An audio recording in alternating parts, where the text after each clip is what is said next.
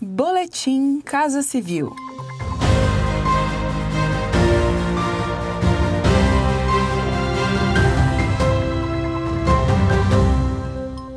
Acompanhe as principais ações do governo federal nesta quinta-feira, 8 de dezembro. A pequena indústria no Brasil teve desempenho recorde no último trimestre deste ano. É o que apontam dados da CNI, a Confederação Nacional da Indústria.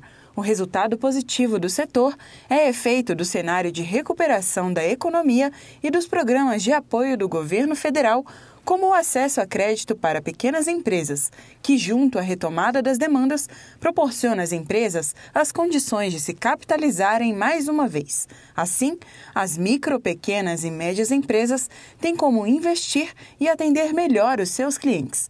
O Programa Emergencial de Acesso a Crédito já atendeu 96 mil empreendimentos com 81 bilhões de reais para garantir financiamentos por meio do BNDES, como destaca o presidente do do banco, Gustavo Montesano. O banco ele atuou de forma efetiva na, na atuação contracíclica, apoiando as pequenas e médias empresas de forma efetiva ao longo desse trimestre.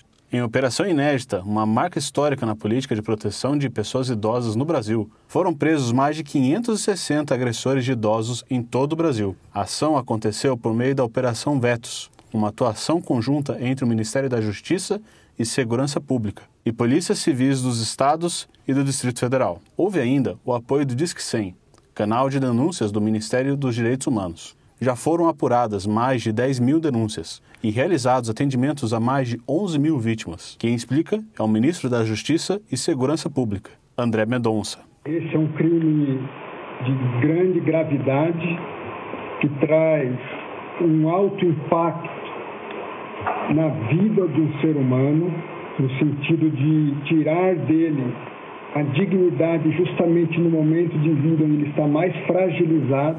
Ainda por meio da Operação Vetos, estão sendo cumpridas quase 800 medidas protetivas e instaurados mais de 3 mil inquéritos. A violência contra o idoso é crime, que pode ter pena de dois meses a um ano de reclusão, além de multa. Denuncie por meio do Disque 100 ou do aplicativo Direitos Humanos Brasil. Acompanhe estas e outras ações do governo federal por meio dos canais de comunicação da Casa Civil da Presidência da República. Acesse casacivil.gov.br e siga também os perfis no Spotify, YouTube e Twitter. Este foi mais um boletim Casa Civil.